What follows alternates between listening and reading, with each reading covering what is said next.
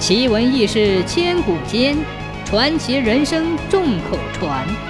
千古奇谈。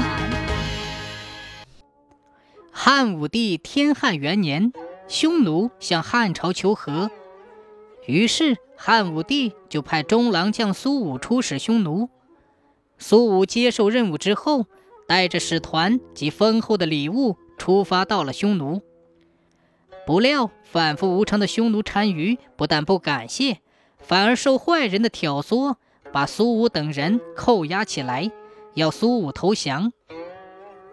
金钱、高官厚禄、冻饿折磨，这些都没能使苏武屈服，他坚决不投降。没有办法，单于只好下令将苏武送到了北海边上去牧羊，并且对苏武说。等公羊何时生了小羊，我就送你回到汉朝去。公羊怎么能生小羊呢？用意十分明白，单于是坚决不放苏武回朝了。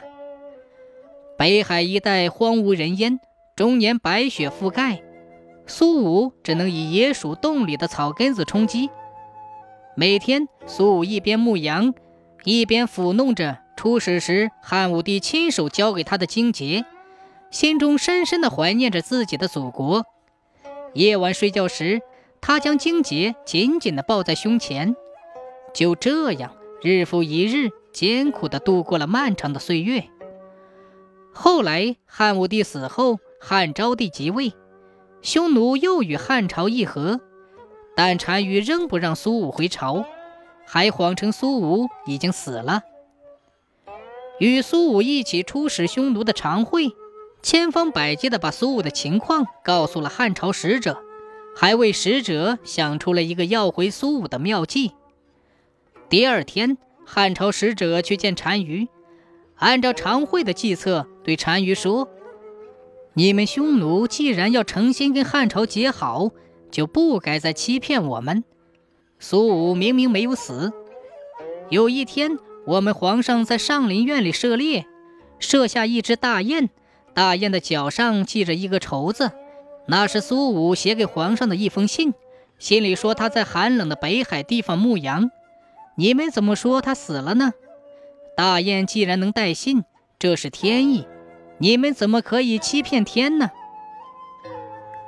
单于听后不觉得大吃一惊，只好承认自己说了谎话。而后又说：“哎，苏武的忠心都感动了飞鸟啊！”